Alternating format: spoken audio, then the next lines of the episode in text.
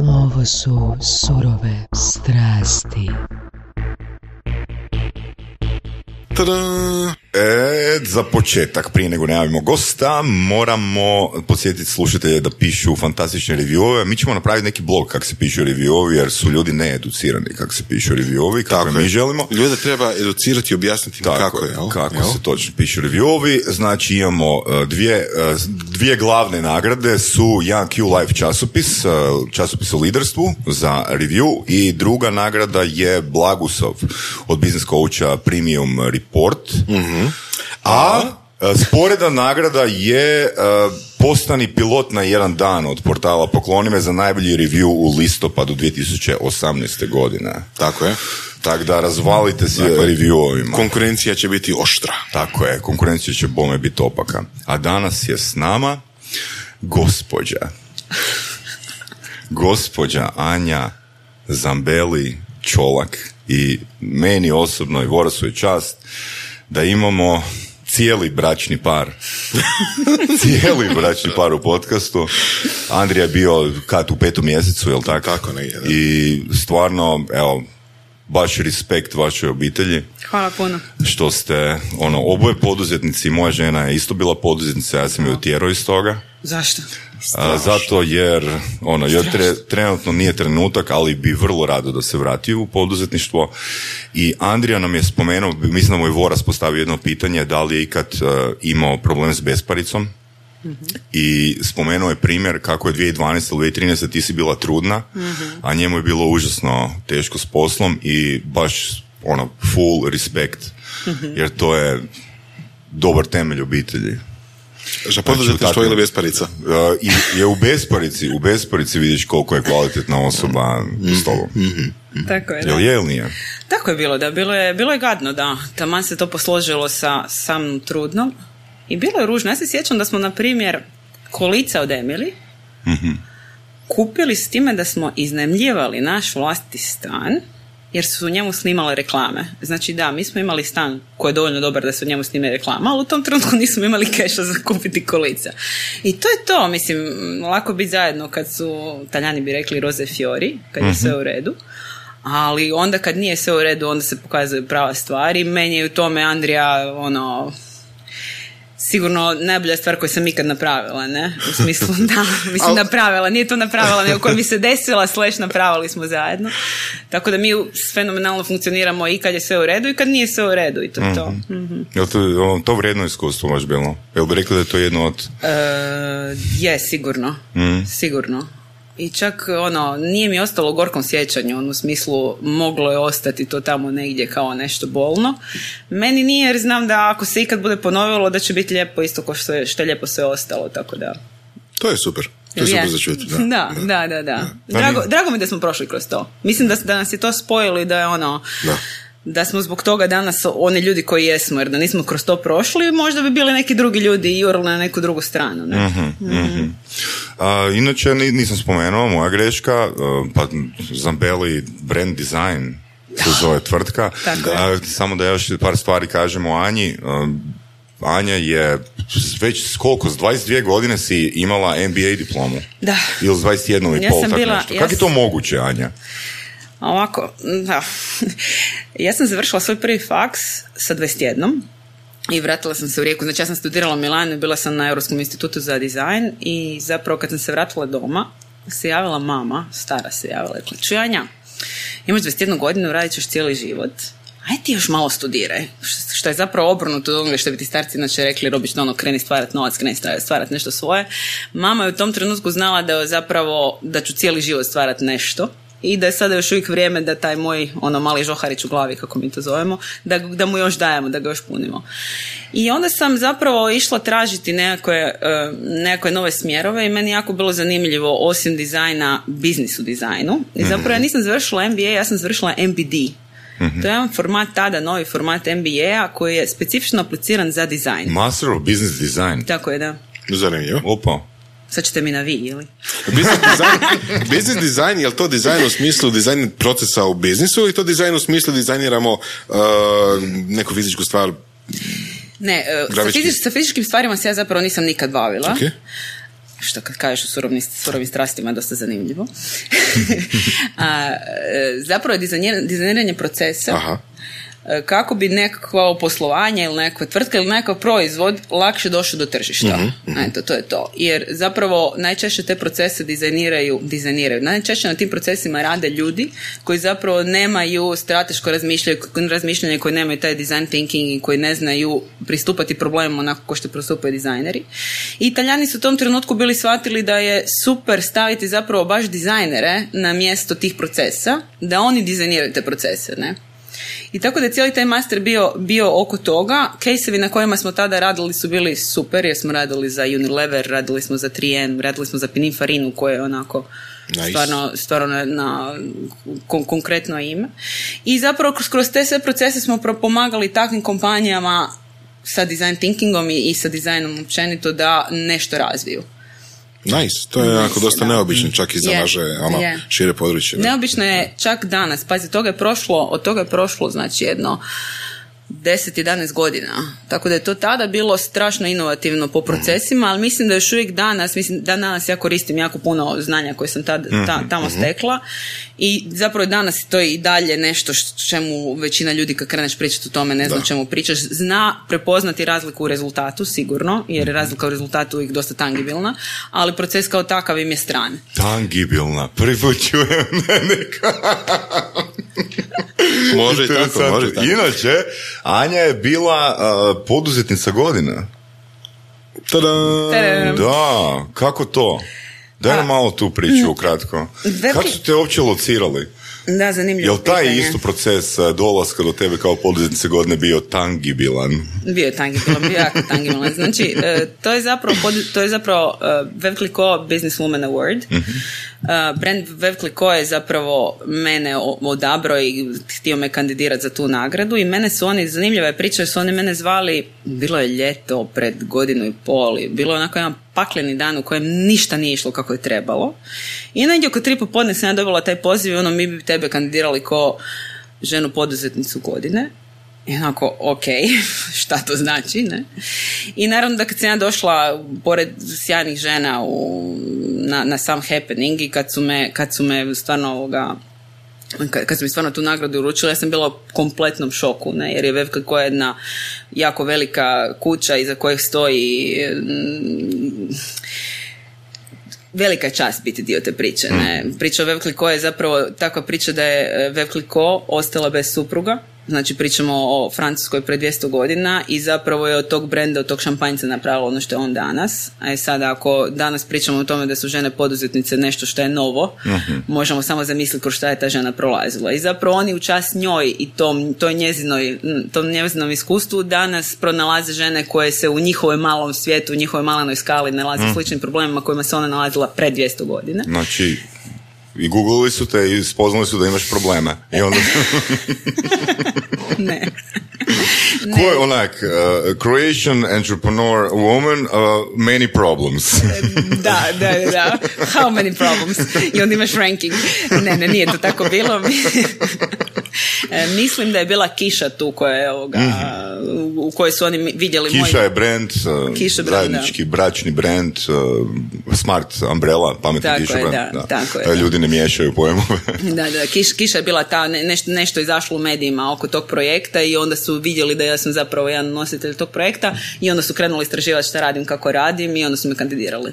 Evo, tako, tako je ta priča bila. No, interesantno. I? Pa kažem ti, to je, to je jedno prekrasno iskustvo jer se osjećaš onako dijelom jedne priče koja je puno veća od tebe, ali definitivno te inspirira, ne? Ja znam da sam ovoga, kad sam spremala jedan odgovora za njih sam razmišljala i, i došla sam do sljedećeg zak- zaključka. Kad sam bila u Milanu, sam dugo, du- du- veliki dio života sam bila tamo i uvijek sam gledala neke zgradurine, ne? I velike korporacije, velike brendove i slično, ko što je Vevkliko, ne? I uvijek imaš osjećaj da iza te zgrade postoji nekakva mašina. Ja sam uvijek, ono, ko, ko klinka sam zamišljala, sad unutra mašina, u njoj su ko što su ovdje kablovi, onako milijarde kablova i ona sama procesira sve te procese. Stvari se događaju se. Stvari se događaju, da neko ono dođe ujutro, stisne botun i to se desi. e pa to se ne desi. to se ne desi zapravo čarolija poslovanja i čarolija života tome da zapravo postoje ljudi koji u nekom datom trenutku točno znaju u kom smjeru i kako i spremni su u tom poginuti za taj smjer i sigurno sam da je Veliko bila jedna od takvih ljudi i drago mi je da sam bila onako jedna od nositelja ist, ist, isto toga, ne? mm Još je još fantastično prezime po mojim kriterijima. Koje prvo ili drugo? Drugo. Koliko prezime pomaže, takvo super prezime, po mojim kriterijima, naglašavam, pomaže u brandingu? Da, pa ja bi ti čak rekla da moje prvo prezime puno više pomaže u brandingu. Da, to pitam. Zambeli. Zapitam se Zambeli, da. Pa pomaže sigurno s time da je to, to je ono, to je, ta, ta slika ima ono, ta priča ima dvije, dvije strane. S jedne strane je moja obitelj kao takva, barem u regiji gdje, gdje smo mi stvarno, stvarno prepoznata po, po, po dobrim stvarima, pa mi to sigurno pomoglo. S druge strane, uvijek postoji onaj element u kojem, ah, lako njoj, ne? A, u smislu? U smislu da je ona puno lakše dolazila do nekakvih e, klijenata, procesa ili nečega, što definitivno nije bilo tako, ne? Znači ja sam kad sam se vratila iz Milana e, sa, sa te 22 godine, krenulo poduzetničke vode i put koji sam ja prošla bio je, mislim i danas je trnovit ko svaki drugi, ne? Znači nisam ja tu imala nekakve pogodnosti. Sreća u cijeloj toj priči što je to prezime talijansko i što mi imamo tu talijansko porijeklo i za branding je to sigurno dobra okosnica jer zna se da je talijanski dizajn i made in Italy i ima, ima svoju težinu, tako da to prezime ono označava mene kao ono nekoga koji ipak pripada talijanskoj kulturi i sigurno da je za dizajn to... Onima koji genetski već znaju dizajn, a? Da, da, da. to je kod Taljana jako zanimljivo, da. Je. što, što to? Što to? Pa to da zapravo oni se rode sa smislom za estetiku, sa smislom za lijepo i oni što mhm. god radili uvijek idu u tom smjeru bez da oni tome razmišljaju, tu nema tog thinkinga velikog i, i MB, MBD-a, MBA ili ne znam čega. Oni se takvi, mislim, takvi se rode i sigurno da njihova kultura potiče to, to njima. I za sjeverne i za južne Italijane ili... Da, to je, to je jako dobro pitanje. Dobro, sjeverni, Italijani na sjeveru su puno hladniji, ne? ali mislim da vrijedi za jedne i za druge, samo što jedni, na primjer, to apliciraju u hrani, pa je ljepota života u hrani, tu govorimo o, jugu Italije, a ovi mhm. drugi u namještaju, u modi. Mhm. Danas, kako se danas predstavljaš? Kako se danas predstavljam? Hoanja. da, drago nam je, drago nam je. pa, ja. E, ja imam tu, tu sreću da imam dovoljno iskustva iza sebe, da uh zapravo projekti na kojima sam ja radila predstavljaju mene uh i to mi je jako drago jer ono nekako sam imala tu sreću ili to znanje da od, od projekata koji, koji su mi se našli po putu napravim nešto što je stvarno tangibilno opet i s čime sam ponosna i onda ljudi... Programirala me sad na tu riječ, ne bi si Ali imaš intangibilno, znaš, intangibilno je još, još, još zanimljivije to će biti riječ dana. Tangibilno ili? Sve, sve. sve. ok, e, i zapravo dosta često se ona o meni priča neko o Anji Zambeli Čolak, neko o Zambeli Brand Design, nego o projektima koje smo mi u ovih deset godina stvorili, a to je onako, to je najljepše što ti se može desiti, ne? Jer zapravo si ti cijelo vrijeme jedan onako tihi šljaker u pozadini i zapravo projekt na kojima ti radiš i brendovi na koje, koje ti stvaraš imaju svoj imidž, imaju svoj život. Mhm ja dosta često kažem da smo mi ti koji porađamo brendove, a onda neko ih treba uh, po, po, tom putu... Imam, imam predlog za ime epizode tangibilna dizajnerica. pa jesam, da, jesam, jesam. To, to, mi je velika čast, znaš, to mi je, to laskaš mi. Da, da, ja volim da su procesi i da su moji projekti tangibilni. To može, apsolutno može. A, kad već pričala o tome, je li da si kao šljakar iza scene koji zapravo nešto mm radi, znaš onaj, onaj skup zapravo crtenih nekakvih ono elemenata šta moja obitelj misli da radim, šta moji prijatelji misle da radim, šta ja zapravo radim. Aha. Kako bi to izgledalo u tom slučaju? U podcastu Surove strasti upoznajemo ljude koji su strastveni u onome što rade. Ovo je podcast za preživljavanje u surovoj stvarnosti. Pridružite se Sašite Nodiju i Ivanu Vorasu u otkrivanju što pokreće uspješne, motivirane ljude, ljude koji su strašću, predanošću i vizijom postali kreatori vlastitog, a i naših života. I ono najvažnije, saznajte kako su to napravili. Slušajte Surove strasti. Pa ovako, šta moja obitelj misli da radim? Misli da previše radim. Ok. misli da preozbiljno shvaćam to što radim, jer imam takve, takvu nekakvu okolinu obiteljsku koja je sad u toj nekoj fazi u kojem su onako rekli ok, nećemo više biti ozbiljni, Anja, život je jedan, juri, a meni je uvijek onako, imam taj štrebarski dio u sebi u kojem stvari stvarno trebaju biti kako ja želim da budu. S druge strane, e, prijatelji šta radim, e, pa teško ljudima shvatiti ono što radim. Ne? Ono, u smislu, tek kada neko dođe kod nas i kada napravimo projekat zajedno, skuži koliko je zapravo trebao taj projekat. Tako da ljudi izvana, dan danas, iako ti stalno o tome pričaš, stalno pričamo o važnosti marketinga, brandinga, mm. uh, procesa, uh, strategije i svega, ljudima i dalje to nije toliko jasno. Tako je, da, zato smo, to je razlog zbog čega smo te i pozvali, ali ono, jedan od razloga zbog čega smo te pozvali da Ma, i, to. I, I, svaka čast na podcastu, jer zapravo i ovaj podcast isto toliko priča o tim temama i koliko su one važne. Ne? Mm, tako da kad, kad su prijatelji u pitanju, pitanju možda još uvijek im nije točno jasno. Da. Jel možemo to pokušati u ovom podcastu? možemo. Da, otangibilizirati. Otangibilizirati, sa dž. Sa dž, da. Tvrdim. inače, mislim, ja kad sam kretao u biznis, meni je samo bilo bitno da imam posla. Znaš, mm E sad, kako ćeš doći do posla, to ti je manje bitno. mm Ono, ali ljudi ti usput kažu, trebaš uh, website, trebaš ovo, mhm. trebaš mhm. ono. I mm dizajn zapravo kod mene barem nikad nije bio ono, e, prva stvar koju trebaš napraviti je dizajn. I onda, znači sad kad snimamo podcaste, učestalo, uh, baš prošli tjedan i pretprošli tjedan, znači evo, baš smo Vrabecu, volim ljuto, postavili pitanje, uh, ok, na početku imaš ideju, vidiš da bi to moglo ići, imaš 10.000 eura, što bi napravio s tih 10.000 eura. I kod nekoliko gostiju uh, se pojavilo, znači prvi njihov odgovor je bio prvo bih investirao u dizajn. uh U dizajn ili branding? U dizajn. U dizajn. Znači točna njihova rečenica je bila dizajn. Super. mm Znači da smo i deset godina ipak ono nešto postigli, jer pred deset godina to nije bilo tako. Zašto je to toliko bitno? Ajmo prvo ovo pitanje završiti, ono, tipa, jel, šta prijatelji misle da radiš, kako to pojasniti i onda... Da, znači rekla sam ti već za prijatelje, zanimljivo recimo uh, ono što moje dijete misli o tome što ja mhm. radim. Naprimjer, ja dođem doma i ona kaže da bi ona bila dizajner i onda ja nju pitam zašto. I onda ona meni otvori slikovnice i krene slagati neke stvari u tim slikovnicama koje se njoj, koje, koje se po, njoj, po njezinoj emotivnoj reakciji ili po nečemu sviđa kako, kako je štimaju. Ne? I ona, iako ima samo pet godina, zapravo skužila šta ja radim kroz to, jer to je ono što ja radim. Znači nije, nije samo da nešto je lijepo, nego da nešto funkcionira. Jer e, kod nas, i tu ću sad odgovoriti tebi na pitanje, e, i zato sam te pitala da li misle da treba uložiti u dizajn ili u branding. E, ja nikome ne bi nikad predložila da uloži samo u dizajn dizajn. Možemo definirati te pojmove? Možemo znači, definirati. odnos između isključivo brandinga i mhm. dizajna. Pa gledaj, dizajn je posljedica. Ne? Posljedica brandinga. tako je, da. Dizajn je posljedica. Mi sve češće i sve češće ljudi ono zapravo trebaju taj proces, radimo na strategiji. Što znači da se sjednemo sa njima i kažemo ljudi o vašem proizvodu slash usluzi slash proizvodnji čemu god, vi znate puno bolje nego što znamo mi. Mm. Međutim, mi ćemo vas voditi kroz jedan proces koji se zove strategija brandinga, kako bi mi shvatili koje su najvažnije karakteristike tog vašeg proizvoda i kako bi znali kako komunicirati te karakteristike upravo prema onim ljudima koji žele slušati o vama. Ne? I tu ti se dešava tokom tih workshopa, dešava se nevjerojatne stvari. Znači te, ti imaš na primjer tim od desetoro ljudi koji zadnjih tri, četiri godine radi na nekom proizvodu. I postaviš im isto pitanje, koje su ono najbanalnija pitanja. Poput? Poput, ok, ako je tvoj proizvod, sad ti da, mislim, to je, to jedna metoda koja je dosta banalna, ali da, da, da, da, da skužiš. Ako je, ako su surove strasti, kad bi surove strasti bili auto, mm koje auto... Slično kao i copywriteri, da, da, da. da. Tako, koji auto bi to bio? I u većini slučajeva se desi da Saša kaže Mercedes S klasa, točno s tim s glasom, a ti kažeš uh, Mini Morris.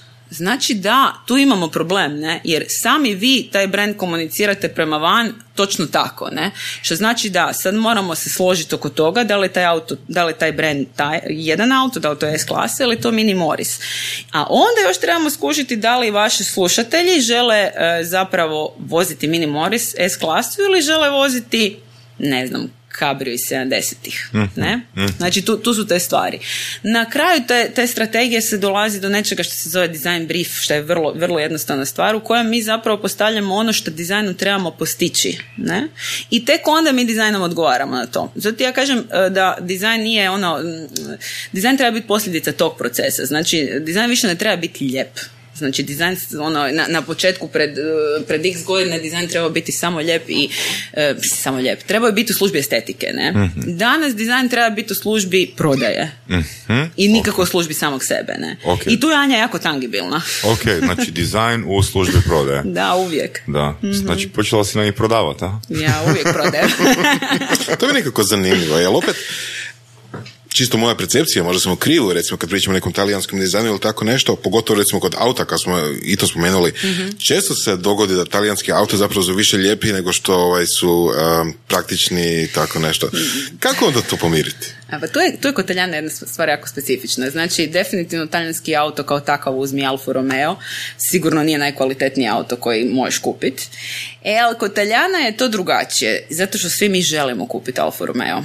I nije važno, Ok. nije važno da li će se kvariti, ne? Nego svi mi želimo. Znači, kod njih je taj, taj stupanj emotivnosti toliko visok da oni tu, tu imaju ono, tu daju 200%, pa tamo daju samo 80%, ali kad dođemo na sredinu oni dalje, znaš, daju više nego prosjek. Jer niko nije nikad sanjao o tome da ima, ne znam, Seata. Puno ljudi je sanjalo- o tome da ima Alfu. I to je to. Je to. Ali e, u tom segmentu, znači kad pričamo, kad pričamo o, o talijanskom dizajnu koje je tehničke prirode, znači pričamo o automobilskoj industriji, oni sigurno nisu ono, ono šta su u nekim drugim se- sektorima ko što je model i ko što je e, unutarnje uređenje, namještaj i slično. Ne? Ali opet mi se čini da ima jako to dosta izraženu crtu dizajna zbog ljepote, više nego dizajna zbog prodaje ili funkcionalnosti. Ili, se, ili sam krivo to dobio? Jel to moguće Pa odvojiti? kada Taljan nije prodavao? Da. Ok, ok, stoji. Da, Taljan, Taljan u srži ima sigurno ono, kad se rodio, sigurno se rodio sa ono, sa velikim, sa velikim paketom estetike i emocije estetike, ali s druge strane se rodio i, i kao prodavač, tako da će oni uvijek, uvijek će razmišljati i o tome, ne. E sad, e, mi s- ne, može- ne, ne možemo generalizirati Italiju, i ne znam zašto smo se uhvatili te Italije, ali nema veze. Čisto kao primjer. ne možemo generalizirati Italiju i Italija je toliko velika zemlja i ima toliko puno proizvodnje da, da Jasno, tu se ovisi, ali sigurno da su oni pred 15 godina počeli razmišljati više ko, ko Amerika, jer je cijeli svijet počeo, pa su i oni. Razmišljati što ko Amerika? O tome da zapravo tu moramo posložiti marketničke procese i slično, ne? Pa ti onda Made in Italy pred 10 godina konkretno prešao u Kinu, na primjer, ali danas ga vraćaju u Italiju. Ne, jer je trebalo, trebalo im je neko vrijeme da zapravo sve te procese poslože. I zapravo to dosta brzo napravili. Da danas uh, ti neko, recimo, donira bez obaveza, znači da nekakvu dovoljnu količinu novaca, da radiš nekakav projekt koji je čisto umjetnički, a ne sales ili prodaja ili tako nešto, šta bi rekla? Nikad. Ne? Ok. Ne. Ne zato što ne- nemam to u sebi. Znam da u tom procesu ne bi bila zadovoljna sa rezultatom. A ako nisam zadovoljna sa rezultatom, onda me to, znaš, mi dizajneri imamo, i to, to je jedna od stvari zbog koje ja radim ovaj posao, e, imaš taj jedan moment kad ti nešto stvoriš koji tebe e, ne ježiš se, ne? Znači ti, ti budeš lako što su oni zadovoljni, lako što će to raditi na tržištu, ali imaš taj trenutak koji tebe onako naježi, koji tebe ispuni. I zbog tog trenutka mi taj posao radimo. Mislim, taj posao zna biti zaguljen za poludit, ne, ali to je taj trenutak kad ono, kad želiš da vrištat, ne, I taj trenutak se najčešće desi u ponoć, ali dobro. U procesu koji nema prodajnu tu, tu notu, koji ne- meni, se, meni se ta neježenost ne bi desila, a Da, to- bez te neježenosti ja ne znam živjeti, evo, eto. Ali opet, odakle dolazi možda ta- se preseliš u sjevernije krajeve, a? Da. Odakle onda dolazi ta naježnost? Da li je to nekako ono vanjski uvjetovana, znači da je nešto uh, spremno za tržište, odnosno će tržište biti sretno s tim više nego da ćeš možda ti biti sretan s tim? Pa, je, to, to, to, je, povezane su te dve stvari, znaš. ne, mogu, ne mogu tu izdvojiti moju satisfakciju, satisfakciju tržišta, znaš. Kad ti posložiš Ok. nekakav brand, ti otprilike već iz iskustva znaš gdje taj brand ide i znaš kako će funkcionirati. Znaš i čak mu i mane, jer svaki brand ima mane i znaš kako ćeš ih izbi- izbjeći. Tako da su te dve stvari, ja bih rekla, proporcionalne, stalno one, one Pa, idu zajedno. Je u skladu s njenom rečenicom, znači tržište će odreagirati što je tangibilnost. Tako je. Da. Da, jel? Hm? Okay. A, znaš, meni onak dosta zbunjuju svi gosti i sve informacije u kojima čitam i učim Mhm. i ne znam, recimo, naravno svi smo mi subjektivni, ja ću reći, e, odi prije na NLP nego na prodajne vještine ili na coaching, E, imam naravno svoje razloge, imam svoje argumente za to. Mhm. Svako ima neke svoje argumente, recimo copywriteri će na primjer reći, e, moraš imati dobre tekstove koji prodaju, Mhm. dizajneri će reći, moraš imati dobar dizajn koji je u službi prodaje, Mhm. marketingači će reći, e, pa pusti dizajn i copywriting, prvo, sta- prvo zaradi neku lovu od pro- marketinga prodaje. Mm, što ti misliš koji je ispravan proces e, za nekoga koji ima neki ono ograničen budžet, ajmo reći 10.000 eura, što bi, koji bi bili koraci kako bi ta osoba trebala promišljati? Pa, e, opet ću ti izvrtiti pitanje. E, Meni se jednom desilo, prije jedno 5-6 godina se desilo, da je došao jedan klijent kojemu smo mi radili brendi koji je imao 10 prodajnih mjesta, koji su svi funkcionirali i onda su otvarali jedno prodajno mjesto koje je onako u periferiji, ne?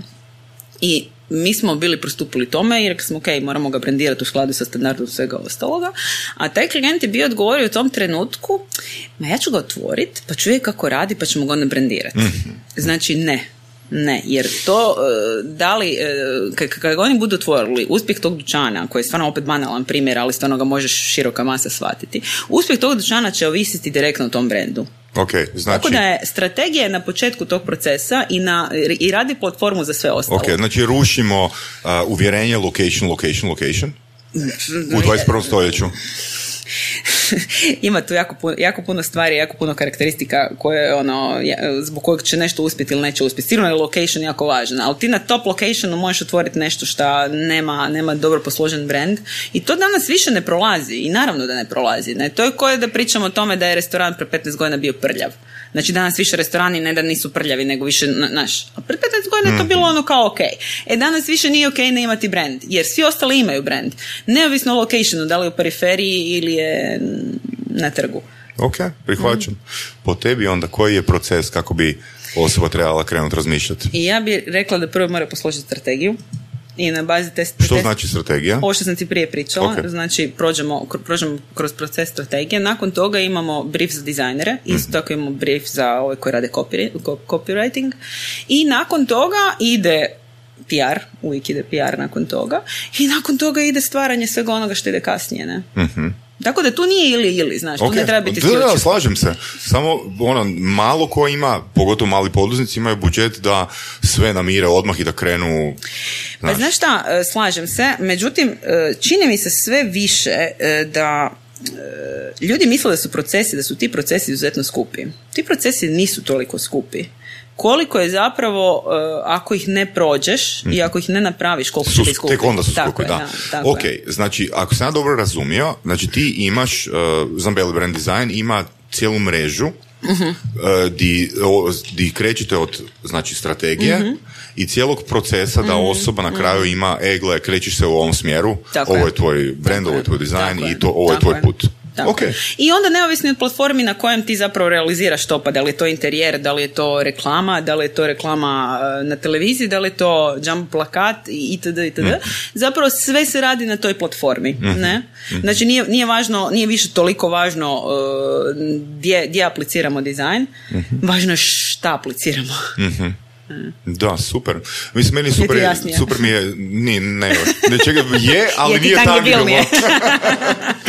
Ovoga, super mi je bila rečenica od tvog, tvog muža koji je izgovorio a kad radiš već nešto, Aha. bez obzira da je to lokalno, Aha. znači napravi to da izgleda svjetski. Jesi ga ti to naučila? Jesam. Samo što nije ovoga, možda nije bilo to toliko tangibilno, ali kroz vrijeme smo polako, polako i, i na Surf and Fries case-u zapravo uvijek sam ga ja, ono, Andrija zna jako dobro postaviti briefove, Andrija zna jako dobro postaviti koji su ciljevi koji žele postići sa dizajnom, a mi smo ti koji zapravo mm, znamo koj, kojim putem on treba proći. Ja recimo se... Mi, mi kao Zambel mi kao tim, da. Ok. Mi kao tim, kao Zambeli Brand Design, e, a Joj, jako često sad, se... sad si onak mislim, di bi bio Andrija da nije bilo Zambeli brand dizajna? O Bože. Ali može i u obrnutom smislu, znaš. Ja ne bi bila danas ovdje, da nije bilo njega, tako da smo mi tu stvarno partneri u pravom smislu te riječi. Mm, super, da, odlično. A, Da. I, mi se recimo koljemo full, full često jer e, svaki klijent vrlo često želi dizajnom rješavati problem. Znači on je taj ko rješava. Pa ti onda da- diz- dat primjer da to pokušamo da, razumjeti? to ti je vrlo realno. Evo, jučer smo radili menije za Australiju i, i e, danas Andrija zna da mi ne smije rješavati probleme jer je deset godina mi, mi to radimo svaki dan. Ali ti se najčešće ti se dešava da ti klijent govori da li ja bi veću fotku. Ako ti klijent govori ja bi veću fotku, znači da si ti kao dizajner negdje pogriješio. Znači tebi, tebi klijent je taj koji ti daje problem, a ti mu daješ rješenje i to je jedini put. A ako si ti desna ruka klijentu koja jednostavno zna koristiti tool i zna koristiti software pa onda samo radi ono što je on zamislio, ti prestaješ biti dizajner. Znači tu nema, tu, tu, tu, tu, je, tu je granica. Ne? I to smo mi e, unutar Zambeli brand dizajna dosta dobro postavili ono u smislu kada se krene u nekom smjeru u kojem klijent krene dizajnirati, tu se staje. Znači tu, tu, Što to znači staje? Dajete otkaz klijentu. ne dajemo otkaz klijentu, nego jednostavno imamo proces po kojemu objašnjavamo da to ne može biti tako, ne? Jer jednostavno ne može. Jer pazi, tu je, tu je velika količina našeg posla i velika, eh, velika energija, veliku energiju mi svakodnevno ulažemo u to da educiramo tržište da je dizajner kao takav ili da je strateg kao takav da zna raditi svoj posao. Jer kod nas je još uvijek onaj dio, eh, znaš, mi to uvijek imamo tu istu analogiju, da li ideš kod eh, kardiokirurga i kažeš mu kako ti treba operirati srce. Da, da, da. Ne? To sam jednu stvar koju sam ja uveo kod sebe. Znači na početku treninga kažem nikad nemojte pomisliti da je ovo vaš seminar. ovo je moj seminar. Ok, ponovite za mnom. Tako da, Ali- Ali znaš šta, ljudima, ljudima nije lako. E, oni meni najčešće dođu, znači klijenti meni najčešće dođu u toj jednoj fazi u kojoj su oni jako ranjivi. Znači u toj fazi tih 10.000 eura, ne? Oni su jako ranjivi, oni Znači, su jako... ljudi sa 10.000 eura mogu doći do vas. Naravno da mogu. Naravno da mogu. pa dobro, karte su jeftinije zato od toga, na? ono, od Rijeke do Zagreba mislim da je 70 kuna karta. Uglavnom, ok. oni, oni dođu u toj jednoj jako ranjivoj, ranjivoj fazi. Ne? I oni su prestrašeni strašno. I ti si taj koji zapravo njih mora oduševiti i opustiti u, prvo- u prvom planu. Ne? I, I mi stvarno na tome nastavimo raditi. Onda oni, da oni skuže da su, da, da su u sigurnim rukama.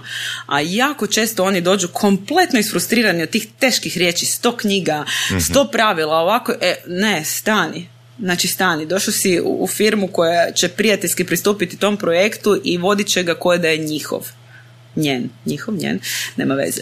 E, tako da to, to, je, to je meni jako važno i e, recimo ja kada pričam o tim brendovima koji, koje smo mi napravili i na kojima mi svakodnevno radimo, ja kažem da to moja djeca, ali stvarno i mene stvarno ono i zaboli me kada vidim da krenu u, u krivom smjeru jer mislim Kad dobivaju jedinice. kad dobivaju jedinice, da to me izludi, izludi me, izludi me, onda telefon gori. Ali to je tako i, i, i samo tako ja mislim da možeš stvarno napraviti pravu stvar, ne, ono sa puno ljubavi. I tvoja strast je? Tangibilitet. Znala sam da ćeš me to pitati. Pa ja imam puno strasti, stvarno puno. Poslovno je ovo sve o čemu smo pričali, strastvena sam oko svega toga. Uh, i, i strastveno mi je ono, velika mi strast u tome da zapravo vidiš početak nekog procesa, mislim na kraju krajeva je sa Surf and je tako bilo, Surf and Fries je kod nas došao pre deset godina, ja i Andrija smo tada nismo bili ni dečko ni cura, ne? I uh, ti vidiš to jedno, ono, tu jednu ideju, taj jedan potencijal i zapravo sa vremenom vidiš kako prvo se porodi, onda je malo dijete, e, onda ima te gobe svake bebe, plaće svaku večer, nakon toga počne rast, počne hodat, ne, počne se smijat, možeš sa njime pričati. Uglavnom, sve to zajedno je mm, strastvena sam oko toga jer zapravo ti izuzetno puno ljubavi daje, izuzetno puno ljubavi ti njemu Da. daješ i on ti vraća, ne. Koliko- Onda s koji put projekat, i to smo se isto smijali, koji put projekta, projekat dođe do faze da je razmaženo derište. Konkretno Surf and Fries u jednoj fazi prije rebrandinga postoje razmaženo derište jer je raso više nego onog, od onog temelja koji smo mi postavili. I šta smo morali u tom trenutku napraviti? Srušiti cijeli projekat i rebrandat ga na jednoj drugoj osnovi. Jer on je kad je stvoren pre 10 godina bio stvoren za, imati, za biti jedan shop u Rijeci. Ne? A u tom trenutku to je već bila franšiza koja je, ne znam, imala 20 objekata, na primjer. I naravno da je to bilo razmaženo derište koje je kompletno rastrojeno. I onda smo ga morali zapravo opet srušiti i po, A što sagraditi to znači srušiti sa grani? to ti znači da zapravo smo, konkretno na slučaju Surf and Friesa, smo kroz tih prvih par godina franšiziranja, naučili sve mane koje taj brand ima i konkretno ih je imao. Reći ti najbanalniju stvar, ne znam. Mi imaju logotip iz tri boje. Logotip iz tri boje je nešto što je u tisku izuzetno skupo. Da, da, da. I tu, tu zapravo ti upoznaš nekakve stvari, shvatiš nekakve stvari, opet, to je bio maleni primjer, takvih primjera ima sto. Porušiš te druge, te druge dvije boje, ost- ostaviš samo jednu, ne? I to je to, ne? I onda napraviš pravu standardizaciju što se dizajna tiče, što se tiče interijera, komunikacije, brenda i svega i onda taj brend od razmaženog derišta opet postane jedan ono mladi pametan dečko, ne? Mhm. Kad kažeš beba, a, koliko te emotivne povezanosti a, proizlazi iz toga što je u nazivu tvrtke tvoje prezime? Opet zanimljivo pitanje. E, Opet a, zanimljivo opet zanimljivo pitanje, da. Gle, ja kad sam stvarala, kad sam otvarala za Meli Brand Design, on se nije zvao za Meli Brand Design. Zvao, zvao se Design Strategist. E, Nažalost, u tom trenutku... Boring. Da. Boring. Malo je. Malo je, osim toga je bilo ljudima jako neshvatljivo, ne? Tad sam ja, to je bila faza kad sam ja došla iz Milana i mozak mi je htio eksplodirati od svih mogućih ideja i svega što sam ja htjela realizirati. Znači, kad uzmeš riječ design i strategist i riječ strategist, kada zamiješaš, imaš u sebi artist get signed. Uglavnom, ne pitaj. E, krenulo je od design strategista. Desilo se to da je kroz vrijeme niko tu tvrtku nije znao ko design strategist, nego su svi išli u Zambeli. Ne? Aha. su svi kod Anje, jer je Anja bila tako je nos, bila nositelj svih tih projekata. I desila se faza u kojoj smo mi jednostavno morali napraviti rebranding i morali smo zapravo iskoristiti taj moj lik i dijelo. Sada, neovisno o tome, ja mislim da se moja firma i zove sa, sa tvojim prezimenom ili sa njegovim prezimenom ili sa, sa, sa, sa nekom drugim. Ja sam tako da zapravo kad radim nekakav posao dajem 120% pa kud, kud puklo. Tako da bi ja sigurno bila povezana sa svime time i da ne nosi moje ime. Ok, ok. Ali da, to, to ti daje na težini, ne? Da, Zapravo jel ti da stojiš iza svega toga. I Da. kad neki član tvog tima nešto radi i stojiš i iza toga, ne? Da, da, da. Ali to je, to je lijepo. Da, nema, nemaš onu pretpostavku u glavi kad kreneš, a gle, ako propadnem, jednostavno ću zatvoriti firmu. Kako Jer da zatvaraš, Ma ne, zatvaraš, ja te zatvaraš misli. svoje... Da, Nemam ja nikad te misli o propadanju. Dobro, pričali smo s ovim Belgijancem, Kraft pivo, Da, ono, da, da. kao, ako ih tuži neko, Mhm. ono, jednostavno u Hrvatskoj smo zatvorimo firmu i otvorimo novu. Mhm. Ali to je to. Znači, eh, kad odabereš prezime, ta opcija ti uopće ne pada na pamet. Ne, Da, ne. neće se dogoditi. Ne, ne, ne. Pa da, eventualno može bivati to nešto drugo, zakrenuti se za neko, ne- neki drugi smjer, jel? Pa ja ti mislim, recimo u toj rečenici neće se dogoditi, ima, ima puno, puno stvari za diskutirati. Da, da, da li se dogodilo ili se ili si ti nešto krivo napravio je, je glavno pitanje. Ja mislim da se ne može ništa dogoditi. Ja mislim da si ti taj koji Tako je. možeš izabrati iz- Obožavam ovo. Tako je. Hvala ti. Tako. E, Zapravo mislim da si ti taj koji može izabrati u nekom datom trenutku lijevo ili desno i ako je lijevo krivo, uvijek imaš tu situaciju u kojem daš migavac i kreneš opet desno. I, I to je ono što svaki poduzetnik svaki dan radi. Znači to je moj posao svaki dan. Znači cijelo vrijeme svačati koji je smjer i ukoliko smjer je kriv, jer je smjer je kriv. Tri put tjedno je smjer kriv. to je normalno. I onda se okrenuti i krenuti u drugom smjeru i to te ne smije boliti, to te ne smije pogoditi, to jednostavno daš migavac i kreneš. Ti si iz poduzetničke obitelji, jel tako? Jesam, da. Jesam. Koliko, s- ko- koliki kredit uh, svom mindsetu daješ upravo tome?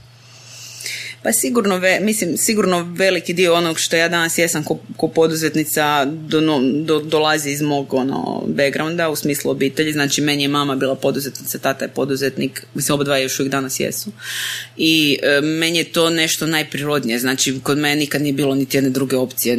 To, to je jednostavno tako, to jest. Znači, ono, to nije nešto čemu se pričalo, to nije... E, S druge strane, moja mama uvijek kaže, i smiješno mi to, e, ti ne znaš kako je to biti zaposlen negdje, bilo bi dobro da si u nekoj fazi svog života radila za druge, pa da shvatiš i šta je sa druge strane. Ne?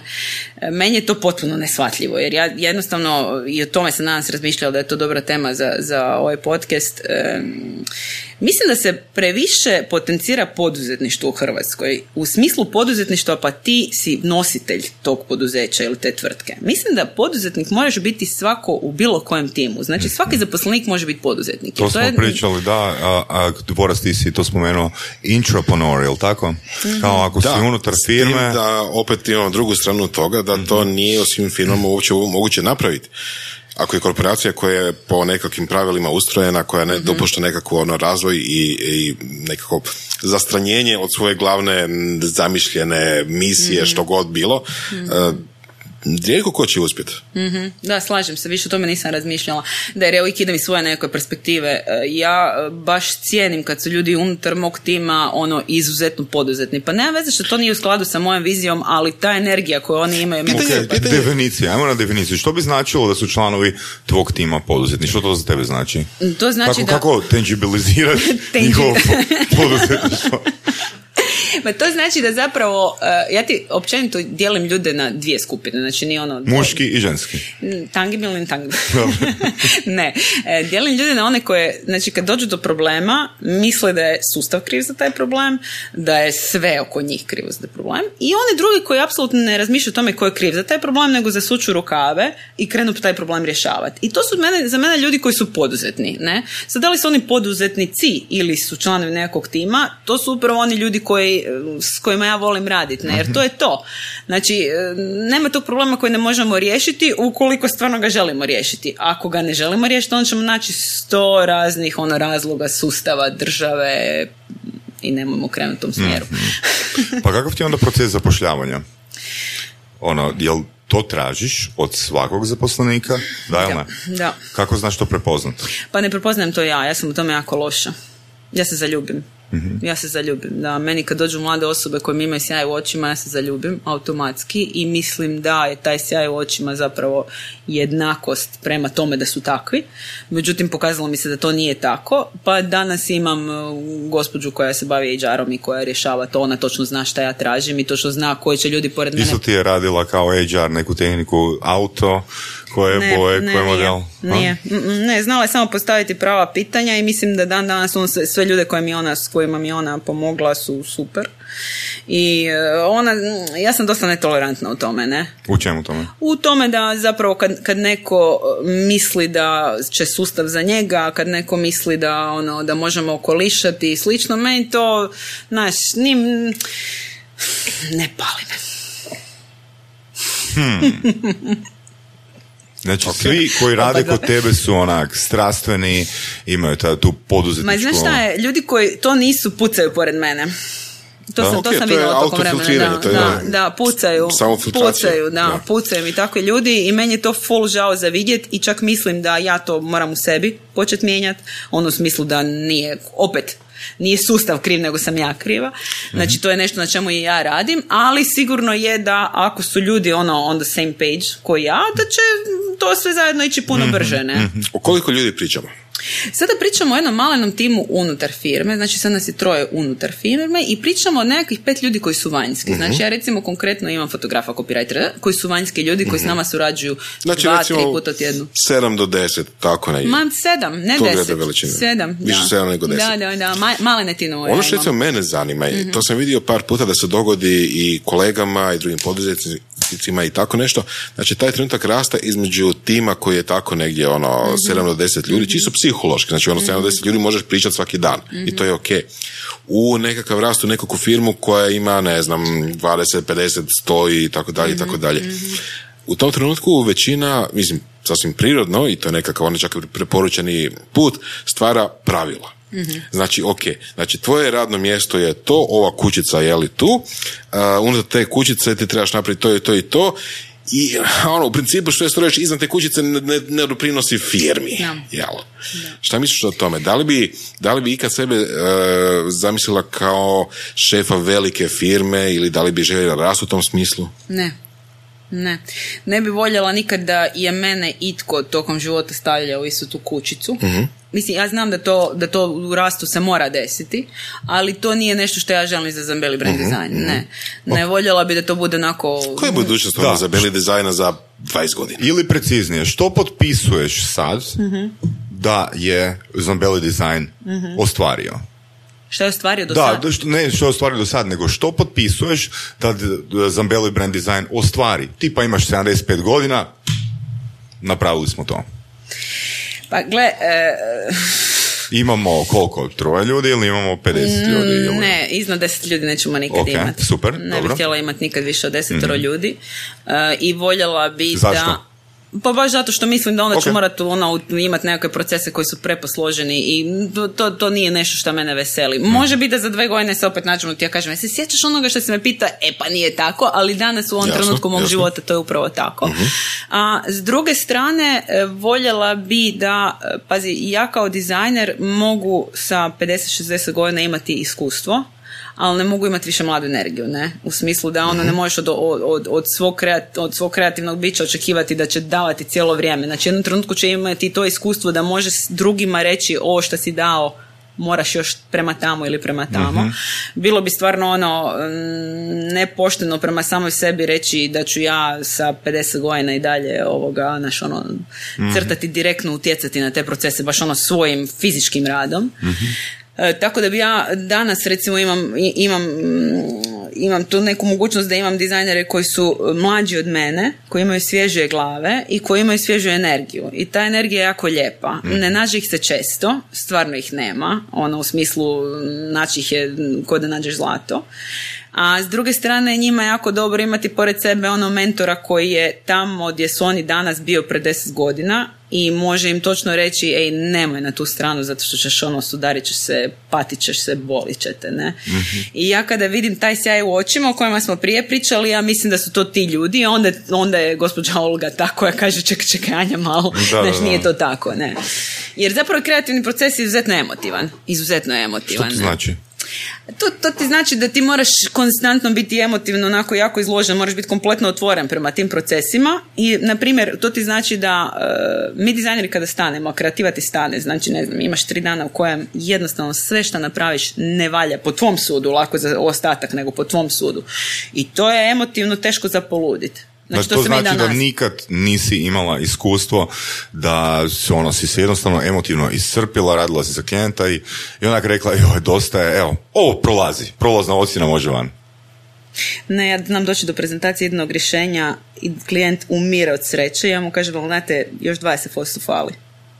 Da, tako ja funkcioniram. Ali to je to, je, to, je, to, je, to je zbog emocije. To nije racionalna odluka. Znači u tom trenutku to, to radi.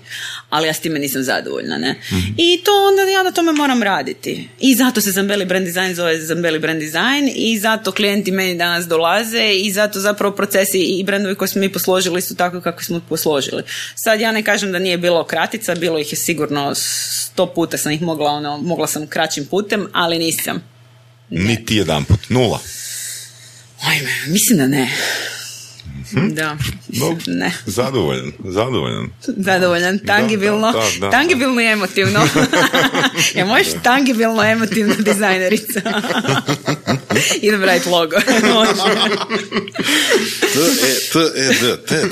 Ted. Da, da. Ne, Ted, nikako. Što ne? A Već postoji. Znaš kako ljudi misle za arhitekte, a, može jedna arhitektica i a, često znaju doći klijenti, investitori i kažu, "E, pa ja znam točno kako bi to izgledalo, vi to sam trebate ono nacrtati. Znaš, ono, samo da to prođe nešto. Jel takva neka situacija, jel se takve situacije događaju vama? Takve situacije ti se dešavaju, uh, u stvari sve, sve manje se dešavaju, u prošlosti su se dešavale jako puno.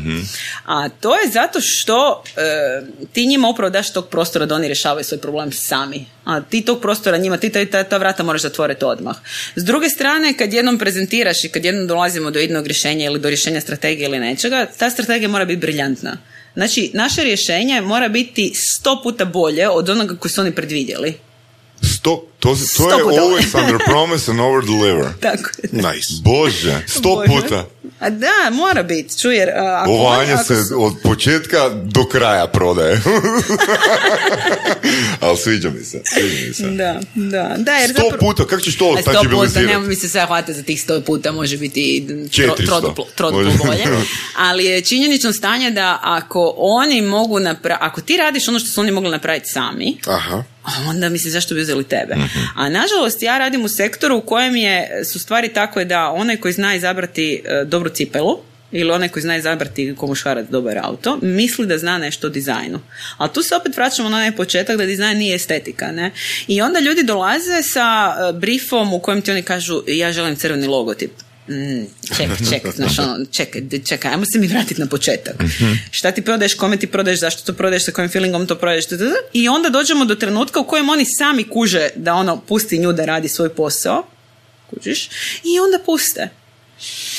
Da li, bi, da li si sad A trebalo mi je dugo da dođem do toga, Da, to, to znaš. te hoću Trebalo mi pitati. jako Jel si u da- početku onak bila ok, poštuj, k- klijent je u pravu, idemo posložiti dizajn u skladu s njegovim željama i u jednom trenutku si rekla ja radim ovak i jednostavno na taj način My ko to prihvaća. Tako je. Da, ja sam Jel to, koliko je taj proces trajao? Deset godina. Deset godina. Za pet godina kad me budeš pitala pita, ja ću ti reći 15 godina, sam sigurna za pet godina ću znati to još bolje. Znači to kreće, to je od početka bilo tako, ja sam uvijek znala da to tako mora Mhm. biti, ali nisam bila 100% sigurna kako da to napravim. Danas to radim tako da oni to sku, ono svačaju.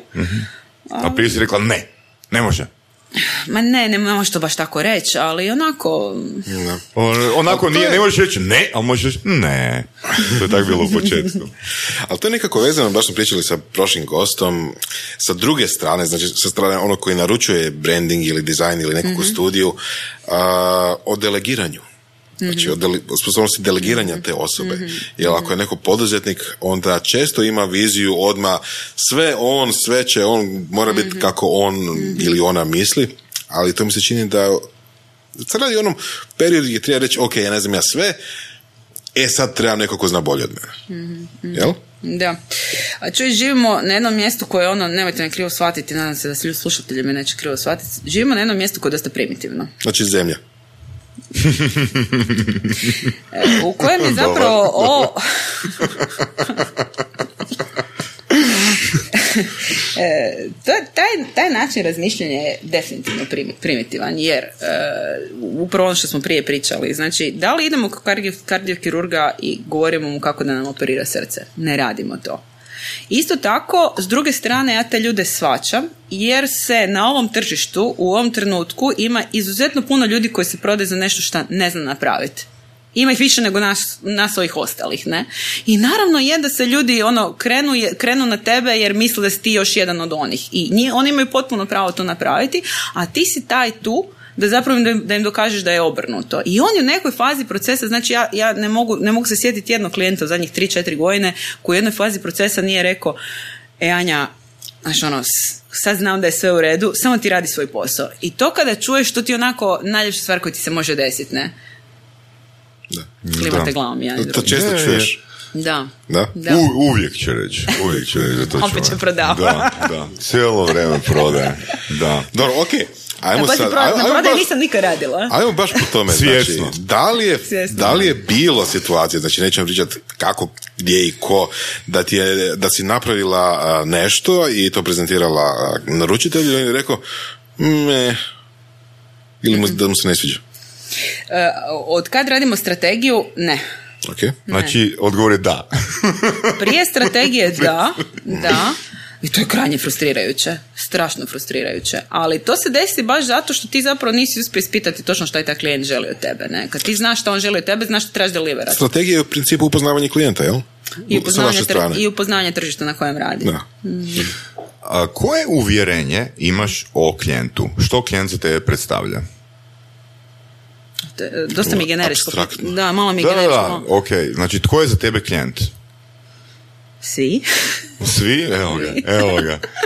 A, što hoću e- reći? Ajmo, ajmo probati ovak. A, daj mi sinonim za riječ dizajn. Ne mogu tako. Čekaj, to ajmo, ajmo se vratiti prije. Ajmo se vratiti prije. Što je sinonim?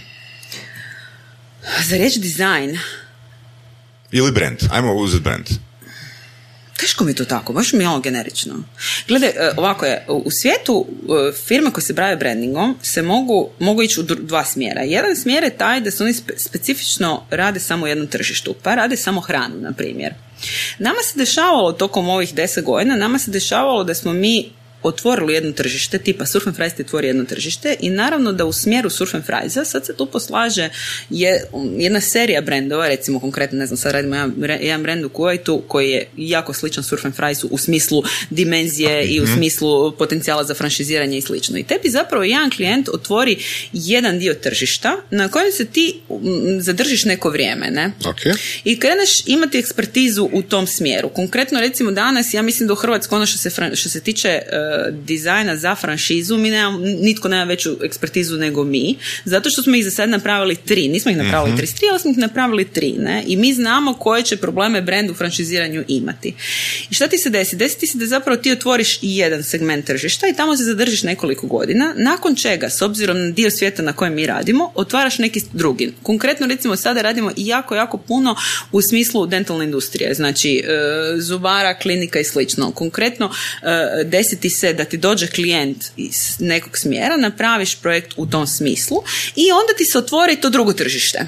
U svijetu kompa- fi- firme um, ko, ko što je zameli brand design se drže obično jednog smjera, kod nas to ne može biti moguće. Kod Zašto? nas, a zato što smo mali. Ok. Mali smo, da. Znači, Da. nakon, mm, e, razmišljamo samo o franšizama, znači e, o franšizama u smislu fuda, u smislu, u, smi- u smislu hrane. Nije da ih imaš sada, znaš, možemo ih nabrojati na prste neke koji su pokušali u Hrvatskoj to napraviti. da. Ja sad recimo e, konkretno imam klijente iz Kuvajta koji isto radi franšizu, to, to, to je taj koji, koji je došao zbog Surf and Friesa, super, ali mm, e, imam premali tim i desi mi se to da kad onda dođe dentalna industrija se mi okrenemo prema tom smjeru i idemo u tom smjeru. Onda dođe, ne znam, e, pakiranja hrane, okrenemo se opet u tom smjeru. Vjerovatno da ja imam tim od 100 ljudi bi mogla imati nekakve sektore koji su specijalizirani u, u svaki u svome. zanima- Ja to nemam. da. Delegacija sa tvoje strane. To smo pričali, s- Da, to smo da. pričali s copywriterima, znači pit- uh, komentirali smo da nemaju nišu, ali oni su rekli kad bi definirali nišu, ne to. Da ne bi imali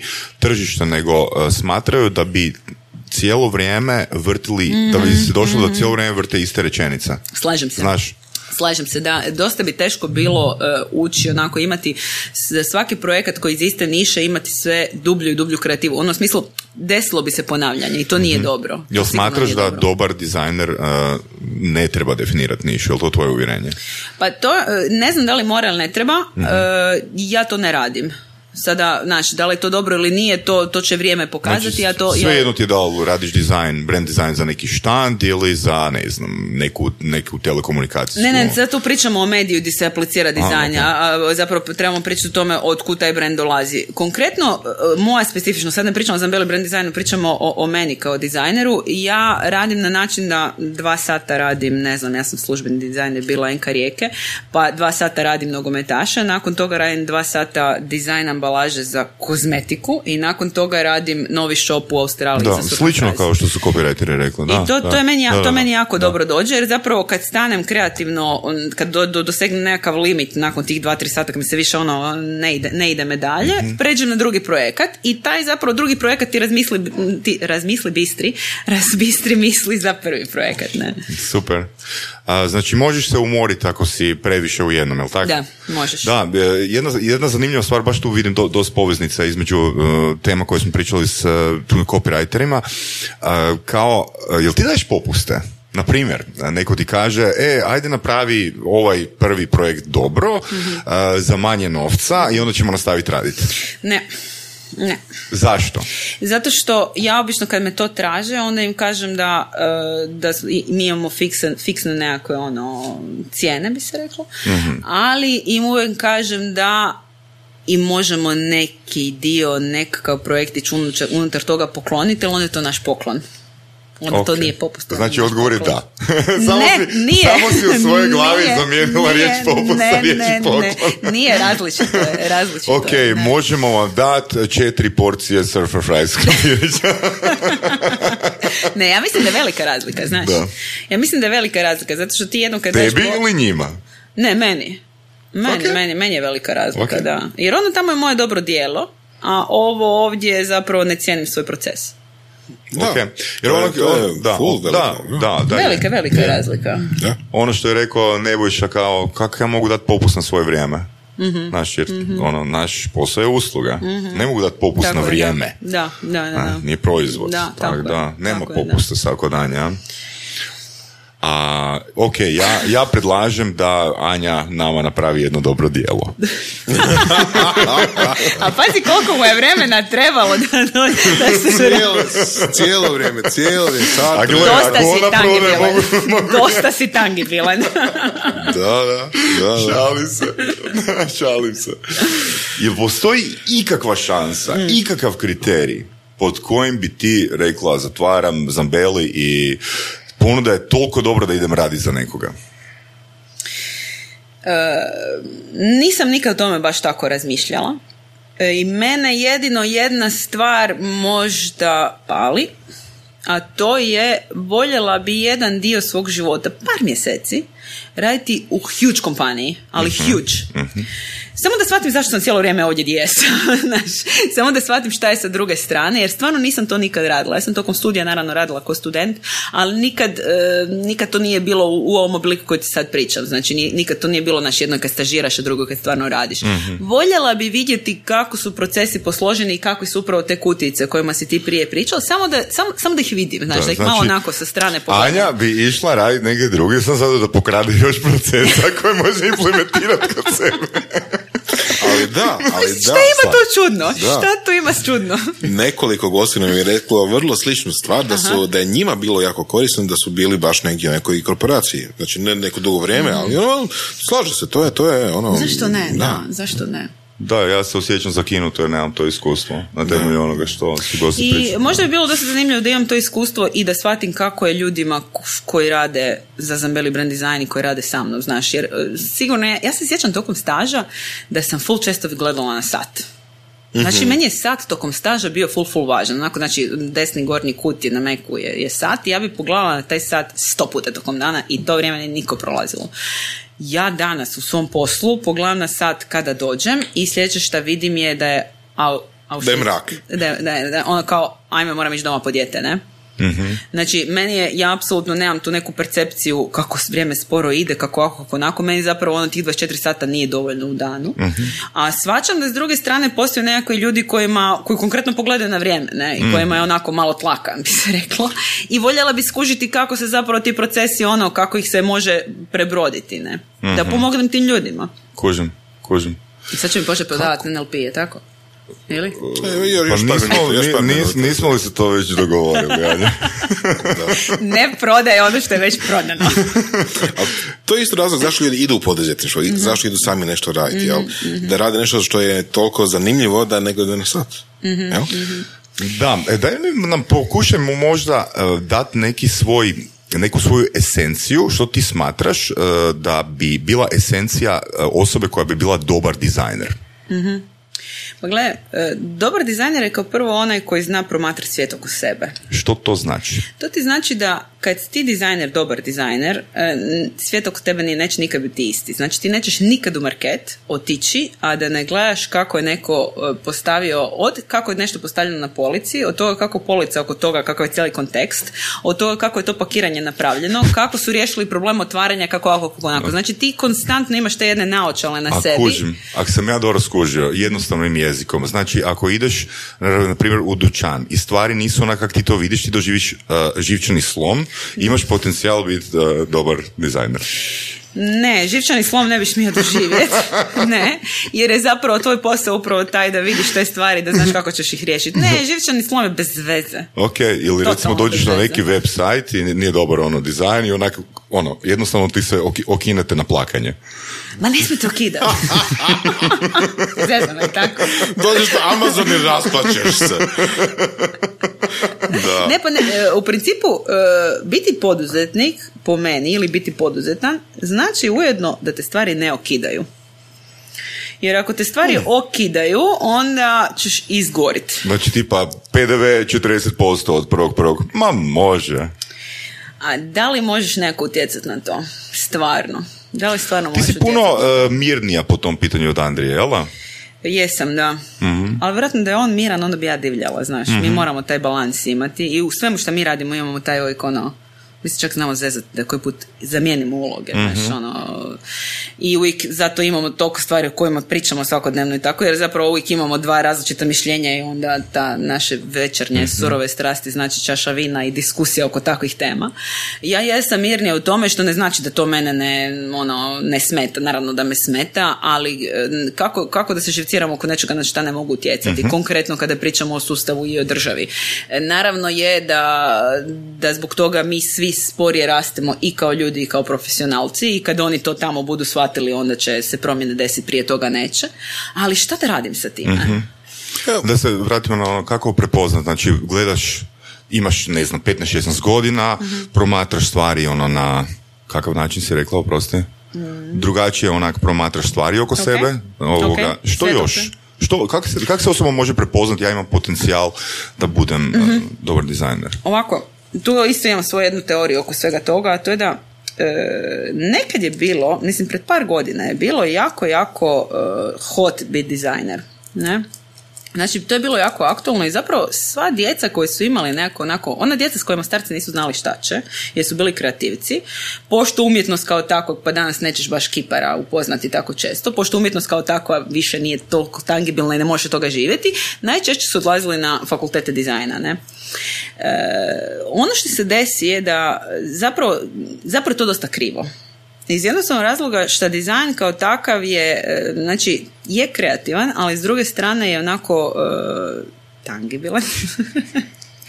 to je jedna, je- je- šljaka je, ne? Šljaka je, prava je šljaka. I e, nažalost danas e, sve više mi se čini da dizajneri ne kuže to da mi nismo bogom dani. Znači, definitivno nismo bogom dani. Definitivno e, samo ti projekti na kojima mi radimo su ono, pokazuju koliko smo mi vrijedni. I e, nema tog, nije to fancy job. Znači, to definitivno nije fancy job. Iako izgleda, izvana izgleda, znači sve to cool, sve to ovako, sve to onako, ali ti zapravo kad je kreativa posao, znači kad je, kreati- kad je kreativa hobi, to je jedna stvar i to je prekrasno. Kad je kreativa posao, onda ljudi e, se malo začude, jer to nije toliko romantično koliko izgleda, ne? Da. Nije nego, romantično. Nego kako je? Surovo. Surovo. To, to smo htjeli To, to. Evo, imamo dvije riječi, spojili smo. Da. Spojili smo. Blitz? Možeš- da. A imamo i Mi, ne, mi Da. ćemo, mi ćemo nastaviti još malo na kavi poslije, ali mislim da je slušateljima, mislim da ćemo i dati sve. Da, da, da, moraju nešto čitati na blogu, moraju nešto čitati kasnije. Da. A, mislim da znam odgovor na ovo pitanje. Šta je najgori savjet koji si dobila? Znala sam da ćete me to pitati. Znaš da ne znam. Znaš da ne znam. Jednostavno, vjerojatno nije Da. to u meni ostalo. Ono, u Da. smislu, vjerojatno je to do mene došlo, trajalo ti dva sata, zavibriralo i otišlo. Tako da, mm, ne znam. To je to, to je to. To je to. A najbolji? došlo, zavibriralo i otišlo. Ne, ne. E, Nije, nije. Pa ja mislim da... e, Možda to nije bio savjet u smislu ono da ti neko stvarno nešto kaže, ali neka je energija koju vidiš oko sebe. Ja stvarno imam tu sreću da u životu imam puno te energije, krenuši od, od svoje obitelji do, do Andrije i do puno ljudi koji mene okružuju i koji ono dokazuju da se može drugačije. I e, to, to sigurno utječe na mene. I savjet je bio šta ima energiju. E, ne samo ima energiju, nego ono, e, ima i želju s jedne strane, a s druge strane ima i e, stav takav da si spreman za sukat rukave i stvarno tu želju ostvariti. Jer se nekako mi se čini da jako puno ljudi ima ideju, želju, a onda poslije tokom te ideje ta želja samo ono pukne, padne na pod. A mislim da ta izvedbena faza ideje da je puno važnija od, idne, od idejne faze ideje, ne? A, Jer ideja je intangibilna, na? Intangibilna. Izvedba je tangibilna. Kava. Da. Sorry. Da. Um, što bi rekla sebi za jedno 25 godina? Kad sam imala 25, E, ovako, mm, ja imam sve, ono, ja- jedan veliki dio mene je onako e, mekan, lagan i tako dalje, ali ima, jedan, ima jedan dio mene koji je baš štreberski, to je mislim dosta očito.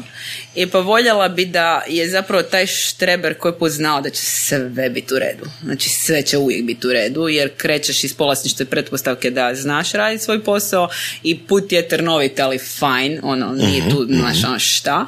Možda da se vidim sa 25 godina, sve ok. Jel to I da znači se ono, vidim znači ono- za jučer, isto bi rekla Janja, sve ok.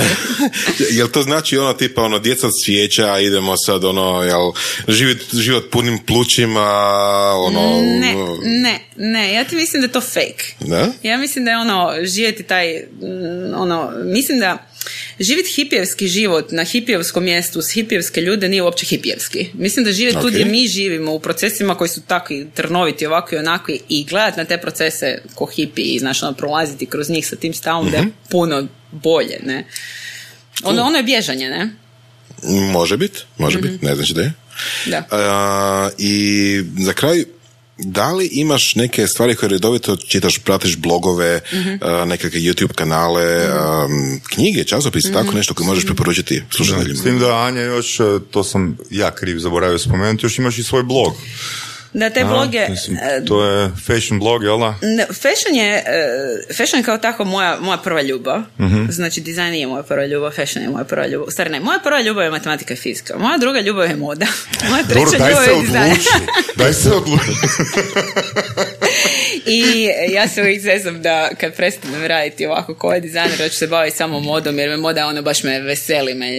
Tako da se u tom segmentu jako puno stvari čitam. E, U segmentu poduzetništva i slično isto čitam, ali tu su više knjige nego blogovi ili, ili ono, YouTube primjer kanali. par jednog i drugog. Pa gle, e, što se biznisa tiče, dosta sam onako mainstream. Stvarno sam mainstream. Poslušala sam ono par podcasta i zapravo svi pričamo o istom. Znaš, ono, svi pričamo o Maxwellu, svi pričamo o Al Riceu i slično. A ja sam htjela zapravo danas, kad sam razmišljala o tome da ćete me pitati koju knjigu, htjela sam ljudima preporučiti, postoji jedna prekrasna knjiga od jednog mađarskog filozofa koja se zove Filozofija vina. Opa, Ste čuli za to? čuo sam. Bela Hamvas, da. I zapravo Bela Hamvas je e, kroz metaforu vina opisao ljude, procese unutar ljudi i procese među ljudima. Pa onda on narode dijeli konkretno na narode rakije i na narode vina. I narode, narodi rakije najčešće imaju, znaš, one, onaj izgled na licu kada uzmeš rakicu, popiješ rakicu, imaš onaj, tu ovaj, ovaj grč, ne? I to su zapravo narodi koji imaju tu jednu ono, mm, tešku energiju, ne? I onda imaš narode koji piju vino koji imaju lagodnu energiju. Znači, Rusi i svi ostali. Ma dobro, da. e, i, I zapravo ta knjiga je mene izuzetno puno puta tokom života sam se vratila toj knjizi i ona obilježila me vrlo često jer ono, kažem ti, dio karaktera na kojem, svoj, svoj dio karaktera na kojem ja definitivno radim je taj da, da skužim da je sve ok, a ta knjiga dokazuje da je zapravo Cool. sve u redu, ne? Cool. Izvrsno. Odlično. Anja, baš ti, fakat hvala. Hvala vama što ste me što zvali. si došla isključivo zbog nas iz Hvala Rijeke vama. i nećeš stići pokupiti dijete. Sljedeći put dolazimo Andrija i ja zajedno. Da, da, da, da. Može, dogovoreno. Hvala ti puno. Anja. Hvala vama. Slušali ste podcast Surove strasti. Ako vam se sviđa, lajkajte. Ako se slažete s gostom, komentirajte ili ako se ne slažete, Ako imate pitanja za ovog ili druge goste, pišite nam u komentarima. šerite nas prijateljima sa sličnim interesima i čujemo se u sljedećoj epizodi.